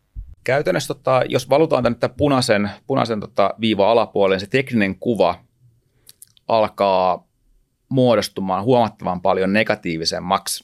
Ja, ja tota, ää, kuiten, kuitenkin tota, tä, tällä hetkellä taas tämä on niin tosi positiivisen näköinen, kun ollaan, ollaan tota, kaikkien liukuvien keskiarvojen yläpuolella ja tämä punainen ensimmäistä kertaa tämän karhumarkkinan alkamisen jälkeen on kääntymässä ylöspäin. Et jos me käytännössä niin kuin, vähän niin kuin negatoidaan tämä nyt tapahtunut hyvä kehitys ja, ja kuitenkin käytännössä meillä on niin kuin potentiaali vielä siihen, että meillä on tämä karhumarkkina käynnissä, niin silloin se todennäköisyys ainakin alkaa huomattavasti kasvamaan siihen, että voidaan rikkoa noin viime syksyn pohjat, niin sen takia – ei ole ehkä syytä niin kuin tuon punaisen tason alapuolella olla longina, etenkin just tämmöisellä niin kuin mun tyyppisellä niin kuin lyhyen aikavälin sijoittaja, joka on kyllä valmis niin kuin vaihtamaan sitä suuntaa tosi nopeasti tässä, että tämä ei ole niin kuin vinkki semmoiselle pidemmän aikavälin sijoittajalle välttämättä, mutta näin, näiden tasojen kautta mä itse ajattelen tuota markkinaa tällä hetkellä. Ja, ja tosiaan niin kauan kuin ollaan tuon vihreän viiva yläpuolella, niin en näe niin kuin mitään syytä tehdä mitään muuta kuin ottaa longitreidejä. Ja haluatko vielä tiivistää, että mihin toi punainen vähän niin kuin tukitaso ja toi vihreä, mikä kattotaso tai mikä se nyt onkaan, niin mihin ne niin perustuu? No oikeastaan vaan siihen, että nämä on ollut niin täällä historiassa tärkeitä tasoja. Nämä on tämmöisiä tasoja, mitä ollaan hakattu monta kertaa tässä viimeisen kuuden kuukauden aikana. Että nämä on ollut selkeästi markkinoille tärkeitä tasoja ja oikeastaan tämä punainen viiva on just se, että sen jälkeen selkeästi käännytään siihen moodin, että aletaan tekemään alempia pohjia ja alempia huippuja tuon hinnan kautta. Että okay. Tässä meillä on nämä selke- selkeät kaksi pohjaa, eli toi toi, tota, maaliskuun pohja ja sitten täällä on tämä joulukuun pohja. Sitten jos molemmat niistä rikotaan, niin me tehdään taas ä, alempia huippuja ja alempia pohjia, mikä, mikä tota, teknisen analyysin näkökulmasta tarkoittaa laskutrendiä, jolloin, jolloin tota, sitten ei ole järkeä olla sitten longipuolella. Niin, koska okay. sy- syksystä asti ollaan nähty nyt nätisti nousevia pohjia, nousevia huippuja, niin sitten se koko trendin kääntyminen ei olisi enää kovin kiva asia. Just, just näin. Se, silleen niin kuin tiivistetysti ehkä tälleen niin kuin mun amatööritreitä ja jos, jos, jos vedetään yhteen tämä tosi kiinnostava markkinakatsaussegmentti, niin mitkä on ne niin kuin kiinnostavimmat asiat, mitä sä nyt seuraat, kun sä pohdit, että onko nyt niin kuin härkä vai karhukeissi Ehkä jotain triggereitä, jotain niin. tulevia tapahtumia. No, meillä on ensimmäinen triggeri tulossa tänään, Eli tänään tulee Jenkeistä tota inflaatioluvut kello 15.30. Se on ollut niin kuin markkinoiden kannalta tosi tärkeä viimeisen vuoden ajan, että minkälaisia inflaatiolukuja sieltä tulee. Et se on yksi iso triggeri käytännössä vielä ehkä seuraavat muutamat kuukaudet ainakin. Että jos me nähdään, niin kuin mä oletan, että se inflaatio nyt lähtee selkeästi viilenemään, niin se ei ole sen jälkeen enää kovin tärkeää markkinalle vaikka toisella vuosipuoliskolla, jos näin käy jos inflaatio uudestaan kiihdyttäisi niin kuin vauhtiin, se olisi tosi huono asia markkinalle. Mutta mä en usko, että niin käy, mutta inflaatiolukuja ainakin seuraavat kolme kuukautta kannattaa seurata vielä tarkasti. Mutta sä olet viitannut mun mielestä ihan vähän aikaa sitten yliin, monesta päivä tänään on, mikä, no, olisiko ollut kahdeksas päivä tätä kuuta, mun mielestä viittasit, että öö, jotain muistutus, että inflaatioita ei pidä seurata tai joku tämmöinen Joo, siinä oli. inflaatio ei ole, ole enää ongelma, okay, koska se on, mun, se on mun näkemys, että se ei ole enää ongelma, että nyt ollaan käytännössä autopilotilla, jossa niin moni data kertoo siitä, että se inflaatio tulee laskemaan seuraavien kuukausien aikana. Että se oli niin kuin mun tapa vaan sanoa, että älkää panikoiko enää siitä, että jos mä olen oikeassa, niin se ei enää ole ongelma ja se, se niin kuin poistuu tästä markkinanarratiivista seuraavan muutaman kuukauden aikana. Mutta nyt lukuja pitää edelleenkin katsoa, että tapahtuuko se. Okay. Yeah. Ja nyt ehkä se tärkeämpi ja tärkeämmäksi muodostuu sitten työ, työllisyysluvut.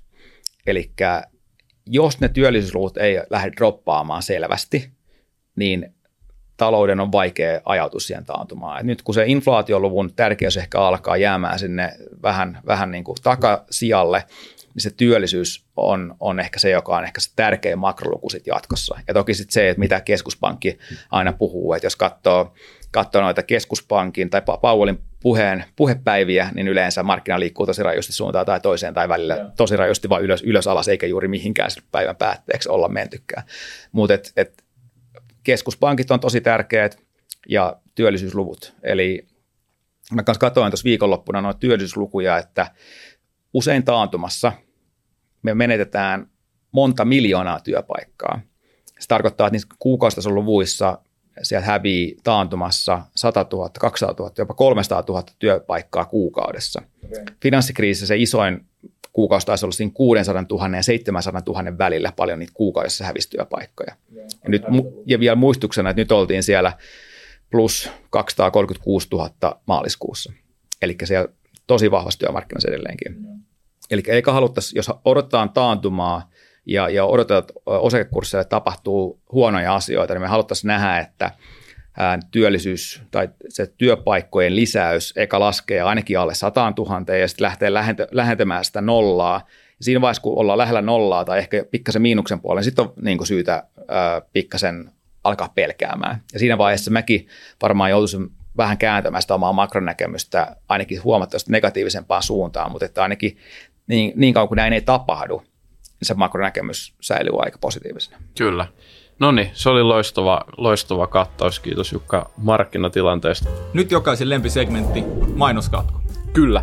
Ukko.fi on yli 10 vuotta lähettänyt pienyrittäjiä ja kevytyrittäjiä matkaa ja jo yli 140 000 työllistynyttä pien- ja kevytyrittäjää nimenomaan Ukon kautta. Tämä tarkoittaa yli 500 000 toimeksiantoa ja verojakin on maksettu jo yli 115 miljoonan euroa edestä. Kelaa. Mä en tiennyt, että Suomessa on edes 140 000 yrittäjää, saati sitten ukko.fin kautta olevia yrittäjiä. En mäkään, mutta hienoa, että on. Nice. Ja sijoituskästi on lähtenyt liikkeelle myös kevytyrittäjänä aikoinaan. Mekin laskutettiin ukko.fin kautta nimenomaan, totta kai paras alusta tehdä kevytyrittäjyyttä. Mutta muistakaa tsekata myös, jos haluatte kasvattaa omaa toiminimeä tai pientä osakeyhtiöä, niin ukko.fiin yrittäjäpalvelu. Se on ihan loistava. Nyt on aika ottaa sun oman elämän härkää sarvista ja suunnata ukko.fi. Ja nyt takaisin jakson pariin me otettiin tähän Tesla-segmentti mukaan tähän jaksoon, koska sä oot niin kuin ollut intohimoinen Teslan seuraaja nyt viimeisen vuoden vähän yli. Pari vuotta jo. Voisiko sanoa, että Su- Suomen tunnetuin Tesla-bullero ehkä, voisiko niin. niin tälle tituleerata? Ai, Tesla välilaina, välilaina ilmestyy sellainen Tesla-jakso Traders Clubiin. Ne on ollut, ne on ollut hyviä kyllä. Sä oot niin kuin, et ole vielä käynyt vissiin laskemassa mitään rekkoja kuitenkaan siellä Teslan tuota tehtaalla. Seuraan tosi tarkasti myös ihmisiä, jotka käy laskemassa tyyliin niitä rekkoja. No, eli melkein, melkein. Mutta tota, se on ollut mielenkiintoinen ja tosiaan niin kuin heti alkuun käytiin läpi, niin fundasijoittaminen ei ollut se mun vahvuus. Että mm. Tesla on ollut ehkä niin kuin se mun gateway tähän fundasijoittamisen maailmaan ja opettanut sitä fundasijoittamista. Se on ollut niin kuin mielenkiintoinen opiskelukeissi ja se on siinä mielessä hemmetin hyvä yhtiö opiskella fundasijoittamista, että siitä löytyy niin paljon tietoa ja analyysiä ja, ja löytyy niin, kuin niin omistautunutta porukkaa, että ne oikeasti käy läpi jokaisen maan rekisteröintitilastoja ja, ja niin kuin laskee niitä todennäköisiä toimitusmääriä, että et ne, on, ne on oikeasti niin, käyttää enemmän aikaa kuin analyytikot ja ne on paremmin valveutuneita ja paremmin informoituja kuin analyytikot oikeasti on Joo. Teslan suhteen. Heitä muuten ihmeessä Teslan graafi, jos saat siitä näkyville, niin voidaan samalla, samalla tsiikailla, että missä tilanteessa mennään. Joo, olisi kyllä tosi mielenkiintoista kuulla, kuulla kun olet käyttänyt selkeästi paljon aikaa Teslan tutkimiseen, niin vähän niin kuin se sun tämmöinen stock pitchi tai niin kuin nykyinen sijoituscase Teslaan liittyen. Teslasta kysytään kyllä paljon. Meillä oli, kun tuo, Tuomas Tuominen oli meidän vieraana, niin kanssa Liveltä tuli hirveästi kysymyksiä, että voitko analysoida Teslaa. Niin, niin nyt, nyt meillä on Tesla, Tesla. Tesla kunnon niin kuin Teslaan perehtynyt kaveri täällä. Niin. Joo, voisin Teslaan liittyen ehkä sanoa sen, että Tesla on yhtiönä ihan hemmetin mielenkiintoinen ja, ja niin kuin Elon Musk on ihmisenä kanssa mielenkiintoinen tyyppi, että jos miettii sitä, niin se on, se on käytännössä kaikkien aikojen menestynein yrittäjä, niin, jolla niin kuin ihan mad respect, koska niin kuin itse arvostaa yrittäjyyttä tota, tosi korkealle ja, ja niin kuin kaveri, jonka ei tarvitse tehdä enää mitään, niin tekee käytännössä yötä päivää duuniin sen eteen. Niin. Että ainakin että hän, hän uskoo, että maailmasta tulee parempi paikka näiden, näiden tota, puhta, puhtaamman liikenteen ja, ja tota, energiavarastoinnin ja myös näiden tota, Mars-kuvioiden kautta. Tuohon liittyen, mutta SpaceXllähän on tota, Starshipin ensimmäinen laukaisu ensi viikon maanantaina. Okay. Eli se, se tota, okay. Starshipiin, millä olisi ehkä myöhemmin tarkoitus sinne Marsiin mennä, niin ensimmäistä kertaa koetaan laukasta ja katsotaan, että hajoako se, tai missä vaiheessa se hajoaa sitä, sitä, tota, Eli sitä testiä. Sin, meneekö sinne kukaan edes? Niin ei kukaan ei mene sisään. se on ei. ihan pelkkä Joo, mutta to, tosiaan se on kaikista suurin raketti, mikä ikinä on, on maailman historiassa lau, laukastu, niin tota, mielenkiintoista nähdä, että mitä sille käy ja pääseekö sinne tota, maan kiertoradalle asti. Ja mä en tiedä, oliko tarkoituksena, että se yrittää laskeutua sieltä edes jollain tavalla tällä kertaa. Katsotaan. Se on mielenkiintoinen, mutta tosiaan tota, Teslan suhteen, niin ähm, jos miettii Teslaa sijoituksena, niin varmasti parempia sijoituskohteita löytyy. Tesla jo pelkästään sen oman niin korkean markkina-arvonsa takia, niin sen on vaikea kasvaa enää niin kuin 10x tai 20x, mitä monella yhtiöllä on mahdollisuuksia tässä kohtaa kasvaa. Et Tesla ei varmasti niin kuin tule olemaan paras sijoituskohde tästä eteenpäin, vaan parempiakin löytyy. Mutta Tesla on mielenkiintoinen sijoituskohde. Ja, ja tota, se on, se on tämä mun fun, funda-opiskelu on tämmöinen niin kuin kivijalka tässä ja on niin kuin mielenkiintoista, nyt kun on pari vuotta seurannut sitä, sitä kehitystä, niin seurata, miten se jatkuu tästä eteenpäin ja ehkä niin kuin verrata niitä omia, omia tota, arvioitaan siitä tulevasta kehityksestä siihen toteutuneeseen tässä seuraavien vuosien aikana. Ja, ja ehkä se mun keissi on perustunut koko ajan semmoiseen niin kuin pitkään aikaväliin. Tässä niin kuin pitääkin sijoittamisessa perustua, että se ei ole siihen, että mitä nyt vuoden aikana on tapahtunut, sillä ei käytännössä niin kuin hirveästi ole merkitystä, jos se, se niin kuin katse on siellä vuodessa 2030 tyyppisesti, että mitä viimeisen vuoden aikana on tapahtunut. Ja, ja niin kuin harva ehkä osas ennakoida, mitä tuolla taloudessa tulee tapahtumaan viimeisen vuoden aikana ja, ja tota, mitä osakekursseille tulee tapahtumaan. Ja näitä on aina vaikea ennustaa. Niin kuin mä voisin sanoa, että mulla on yleensä voi olla hantsi siitä, että mitä tapahtuu seuraavien viikkojen aikana, mutta siitä eteenpäin on, on tosi vaikea ennustaa niin kuin kovin paljon pidemmälle. Yksi aika iso juttu Teslalla. Teslahan ei tule missään nimessä ole pelkkä autobrändi, vaan visiot on paljon pidemmällä. Mutta yksi niin kuin ihan jäätävä juttu sille, että sä oot kuitenkin siellä autoskenessä vielä niin kuin ihan pikku, kas, pikkufirma, et ole enää, mutta sä oot niin kuin kasvat paljon nopeammin kuin kukaan muu, niin miten Tesla pystyy tekemään sellaisia niin kuin tulosmarginaaleja, jotka siis murskaa kaikki kilpailijat? Sehän niin kuin on muuttanut koko tämän niin kuin autoteollisuuden, että kun muut, en mä tiedä, onko se just, just pysyy kannattavana, niin Tesla vetää sellaisia niin kuin suunnilleen softafirman kannattavuuksia kohta. Se tässä onkin yksi mielenkiintoisimmista pointeista ja, ja tota, yksi niistä Traders Clubista, mikä tehtiin, niin keskittyi just tähän Teslan kilpailuetuun valmistuksen näkökulmasta. Eli ne innovaatiot, mitä Tesla on tehnyt siellä tehtaissa, se vertikaalinen integraatio, mistä ne puhuu, niin se oikeasti on mahdollistanut noin katteet, mistä muut autoyhtiöt vaan haaveilee. Ja jos miettii vaikka jotain Volkswagenia, niin heillekin kestää niiden ID kolme sähköauton valmistaminen kolme kertaa pidempään kuin Teslalla – Siis Volkswagen on harjoitellut sitä, onko se 1936 vai 38 perustettu tyyli, että semmoinen semmoinen tota, 90 vuotta, että kuinka saksalainen insinööriteknologia on kehittynyt 90 vuoden aikana, kuinka se auto mahdollisimman tehokkaasti tehdään. Sitten tulee Tesla ja tekee sen niin kuin yksi kolmasosa ajassa siitä sen, sen auton. Niin se on hyvin mielenkiintoista, että miten se yhtiö on pystynyt innovoimaan niin tehokkaasti ja myös koko ajan niin kuin iteroimaan sitä – tuotantoprosessiaan. Ja, ja niin kuin ehkä se suurin kilpailuetu, mikä Teslalla on, mikä, mitä ehkä niin kuin ne, jotka ei seuraa Teslaa, niin, niin ei ehkä tiedäkään. Mutta Maskikin sanoo, että se niiden kilpailuetu on the machine that builds the machine.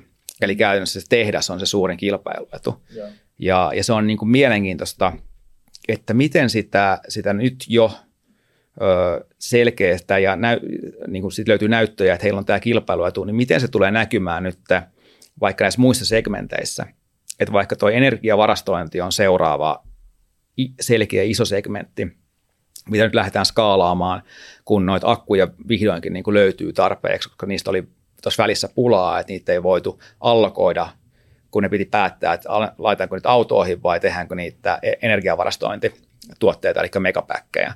Nyt tota Teslalla on tosiaankin yksi iso Megapack-tehdas niin kuin tämmöisessä ramp vaiheessa Sitä alettiin skaalaamaan yleistä tuotantoa siellä ää, Kaliforniassa.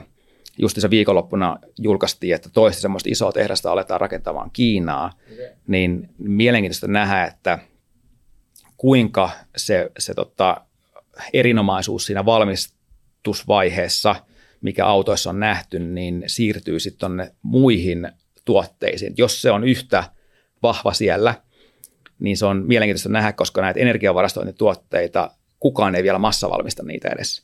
Tesla on ensimmäinen massavalmistaja niissä. Jos ne saavutti tuommoisen edun autobisneksessä, mikä oli massavalmistusbisnestä, mm. niin mikä se etu on Teslalla sitten näihin energiavarastointikilpailijoihin, joista kukaan ei ole edes päässyt sinne niin kuin, tai ole siellä massavalmistusvaiheessa.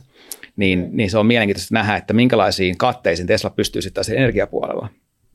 Koska ainakin nyt näyttää siltä sen perusteella, mitä tiedetään, miten Tesla hinnoittelee sen tuotteen ja mitkä ne kustannukset oletettavasti on, niin ne marginaalit voi olla vielä isommat kuin siellä autopuolella siinä energiavarastoinnissa. Joo.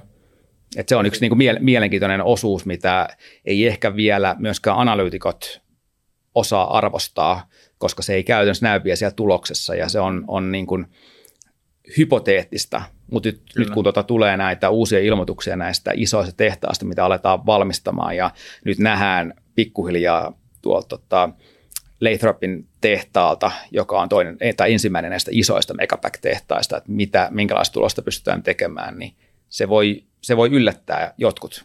Tai sitten se yllättää mut sillä, että se ei ole niin hyvää. Niin, kyllä. To, tosi mielenkiintoista, mutta just toi, mikä ehkä niin kuin mua häiritsee Teslassa potentiaalisena sijoituskohteena, tämmöisenä niin kuin ehkä enemmän fundaboomeri niin kuin sijoittajana, niin on se, että kun se markkina-arvo on niin kova, niin se, että se yltää niihin odotuksiin, niin tavallaan se on se niin kuin neutraali tuottokeissi tai ehkä niin kuin vähän positiivinen, mutta sitten se ylittää ne odotukset ja saada sitä ylituottoa, niin tuntuu tosi vaikealta. Niin voiko sun mielestä Teslalla saada ylituottoa tai miten sitä voisi Teslalla lähteä hakemaan? Nyt jos katsoo tota, markkinaodotuksia, niin ne on tota, jonkun verran neutralisoitunut Teslan suhteen. Eli siltä ei odoteta enää ihan niin jäätävää kasvua kuin mitä ehkä vielä vuosi sitten odotettiin. Mm. Et ne alkaa olla niin kuin selkeästi realistisemmat tai niin kuin, äh, ainakin neutraalimmat, jolloin ne on niin kuin huomattavan paljon hel- helpompi ylittää. Ja mä uskon, että niihin nykyisiin ennusteisiin ei pelkästään päästä, vaan ne ylitetään selvästi. Okay. Et kuinka selvästi on sitten taas se, se tota, kysymysmerkki. Et toki ää, Teslaan on ladattu paljon odotuksia, niin kuin on usein noihin moneen teknologiayhtiöihinkin, mm. ja vaan parhaat ne niin kuin jalokivet niistä on niitä, jotka on silti sitten niitä hyviä sijoituskohteita, että ne täyttää ne lunastaa ne odotukset ja ylittää ne vielä, jolloin se, siinä on niin kuin nousupotentiaalia.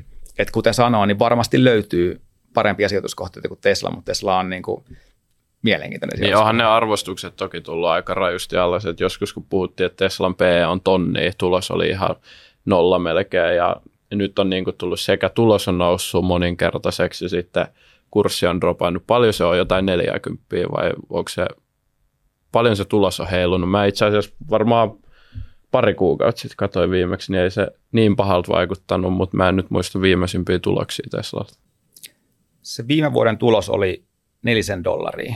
Et siitä nopealla matikalla, jos se laskee, niin paljon siitä tulee. no niin, no se on 40 ja 50 välissä. Joo, jotain semmoista se on tällä hetkellä. Et nythän tota, Mark- ja se on niin kuin viime vuoden tuloksella, että se ei ole sit niin paha tietystikään. Itse asiassa olin just tulossa siihen, että markkinat odottaa, että Teslan tulos laskee tänä vuonna. No niin, sitten tulee et, pikku et, et, et se, on, se on siinä mielessä tota, tulee tämmöinen vähän välivuosi.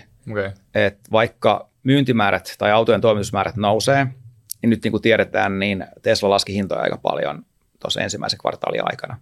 Ja ensi viikolla onkin mielenkiintoista nähdä, kun on Teslan tulosjulkkari, että kuinka iso se hitti tuonne tota, marginaaleihin on nyt siitä.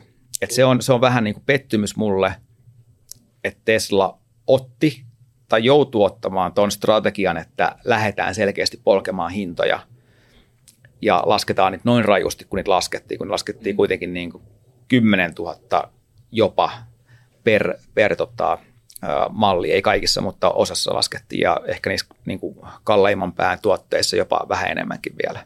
Onko se samaa mieltä markkinan kanssa, että Teslan tulos laskee tänä vuonna?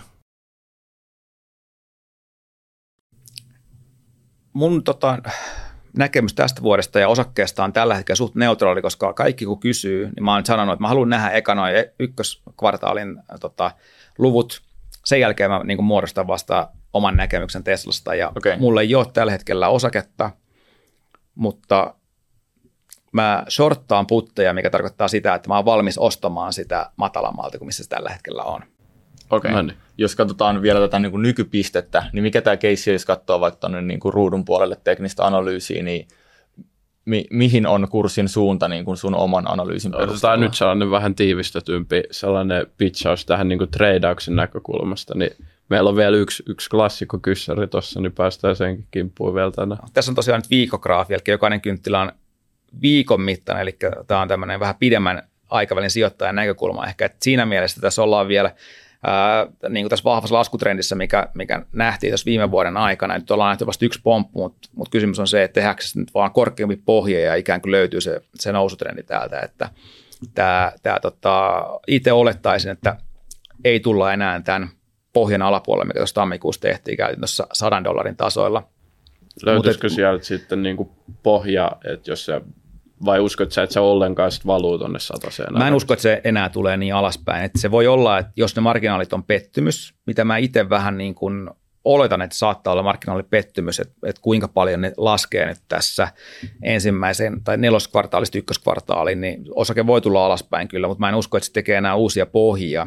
Ja tästä löytyy joku, joku range ja sen jälkeen tota, tämä osake muuttuu sit niinku positiivisemman näköiseksi, kun tämä vihdoin jossain vaiheessa pääsee tänne sen päälle, eli ollaan periaatteessa siinä samassa tilanteessa kuin täällä markkinan puolella, että ollaan aika heilut täällä alapuolella, pikkuhiljaa päästään 200 liukuvan keskiarvon päälle ja sen jälkeen aletaan tekemään korkeampia huippuja, korkeampia pohjia, päästään kaikkien liukuvien keskiarvojen päälle ja ne kääntyy oikeaan asentoon, tai härkämäiseen asentoon, niin että nopein on yläpuolella ja hitaan on täällä alimpana. Eli periaatteessa tässä vaan niin kuin kestää ennen kuin se tekninen kuvio muodostuu ja se, se tota, potentiaalinen uusi noustrendi muodostuu tuonne markkinoille, sitä ei vielä ole siellä. Mm.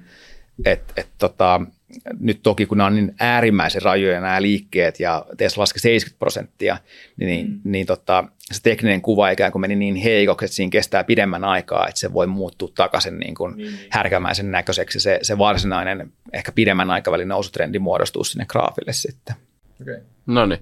Ja sitten meillä on vielä viimeiseksi klassikko kysymys. Kyllä sä, sä oot kryptoihin perehtynyt jonkin verran. Me voitaisiin varmaan joskus tehdä tulevaisuudessa erikseen sellainen niin kuin Bitcoin-tradeaus. Katsotaan, että missä mennään teknisen analyysin näkökulmassa. Sehän on tosi mielenkiintoinen.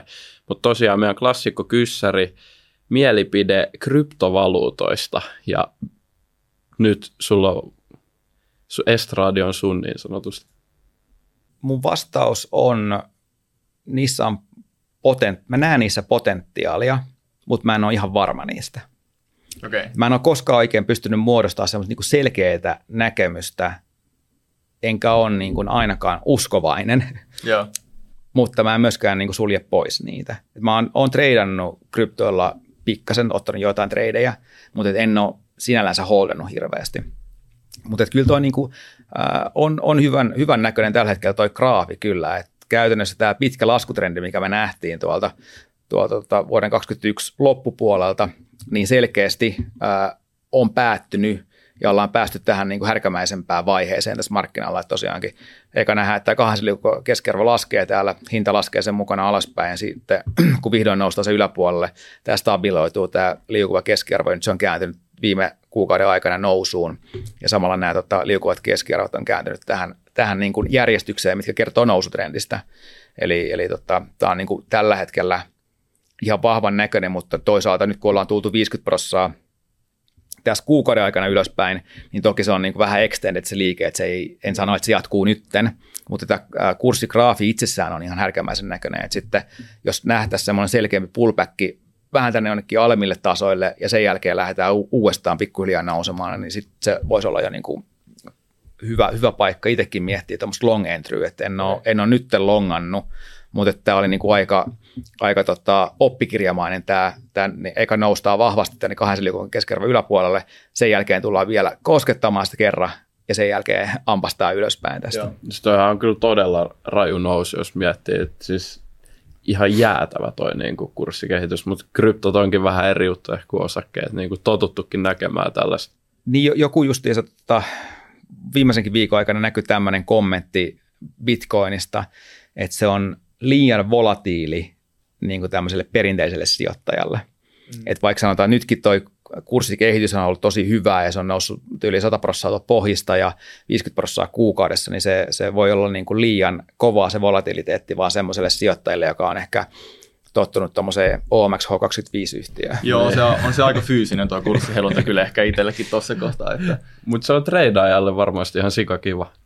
Joo, volatiliteetti on treidaaja ystävä ja yleensä mitä enemmän volatiliteettia heiluntaa on, niin sen parempia treidauskohteita ne kyllä sitten taas on. Kyllä. kyllä. Ja sitten tähän väliin meillä vielä pikainen kaupallinen tiedote Sorterilta, nimittäin kryptovälittäjiä on ihan törkeästi saatavilla ja sen takia Sorter on vertailunne valmiiksi, eli sorter.fi ja myös sorter.comista löydätte kattavat kryptovälittäjävertailut, niin kuin, niin kuin myös itse asiassa perinteisille osakevälittäjällekin löytyy, joten tsekatkaa Sorterin sivuilta, jos mietitte, että mistä niitä kryptoja olisi järkevä hankkia. Kyllä, käykää tsekkaamassa. Jos vetää tuon sun kryptomielipiteen niin kuin yhteen, niin onko se vähän silleen niin kuin neutraalin odottavainen, onko se niin kuin se oikea fiilis tällä hetkellä? Ähm, oikeastaan kurssigraafi on hyvinkin positiivisen näköinen, mm. mutta näin vahvan nousun jälkeen mä harvoin tykkään ostaa sitä. Niin, niin. Et käytännössä isoin potentiaali sitä noususta on syöty nytten. Et, et tota, en, en niin kuin yleensä lähde etsimään tässä kohtaa enemmänkin niitä pullbackkejä, niitä korjausliikkeitä, rauhallisia korjausliikkeitä alaspäin, josta on hyvä lähteä niin kuin ostamaan sitä, että kun muodostuu joku tietty, tietty kuvio vielä siihen tota, kurssigraafille, niin semmoista lähtisin nostamaan. Että kyllä tämä niin kuin hyvältä alkaa näyttämään. Ja, ja tota, on nähnyt, että moni vielä povaa, että tämäkin tekee uudet pohjat, mutta ainakaan tällä hetkellä se ei niin mun näkemykseen osu, että uusia pohjia enää tehtäisiin tuossa Bitcoinissa, kuten ei tuolla markkinan puolella. Niin, okei. Okay. Tuohon on hyvä lopettaa tämä kiinnostava tradeaus-markkinakatsaus tota, kokonaisuus. Ja kiitos Jukka, että tulit jakamaan osaamista. Tämä oli kyllä tosi kiinnostava opettavaista meille enemmän niin kuin boomer-sijoittajille Teemun kanssa. Ai loistavaa, että te olette boomer-sijoittajia, kun te olette nuoria ja va- niin. va- va- vanha, vanha treidaaja. Niin. Kiitos Jukka, hei munkin puolesta ihan älyttömästi. Tämä oli ihan huippusetti. Tästä olisi voinut jatkaakin vielä. Kyllä. vielä. Tässä oli niin paljon kiinnostavia asioita. Kiitos, kun tulit jakaa niitä meille. Kiitos teille. Joo, ja kiitos kuuntelijoille. Muistakaa YouTuben puolelle tykätä ja tilata meidän kanava ja myös miksei jakaa frendeillekin, koska se aidosti auttaa meitä. Se jakso tarttuu siihen ja. algoritmiin ja sitten me saadaan enemmän näyttökertoja ja sitä kautta enemmän myös huikeita vieraita, niin kuin Jukka oli tänään täällä. Mikä tärkeintä, niin seuratkaa myös Jukkaa Kyllä. Twitterissä vissiin, se on sun pääkanava veikkaisin. Joo, Twitteristä Jukka Lepikko ja, ja tota, tietysti Traders Club ja YouTuben Kyllä. puolelta kanssa. Just näin, Kyllä. ja käykää tsekkaa myös Toba ja kiinnostavana yrityksenä. Mutta kiitos kaikille ja nähdään kuulla ensi kerralla. Se on moro. Kiitos, moi. Hyviä treidejä.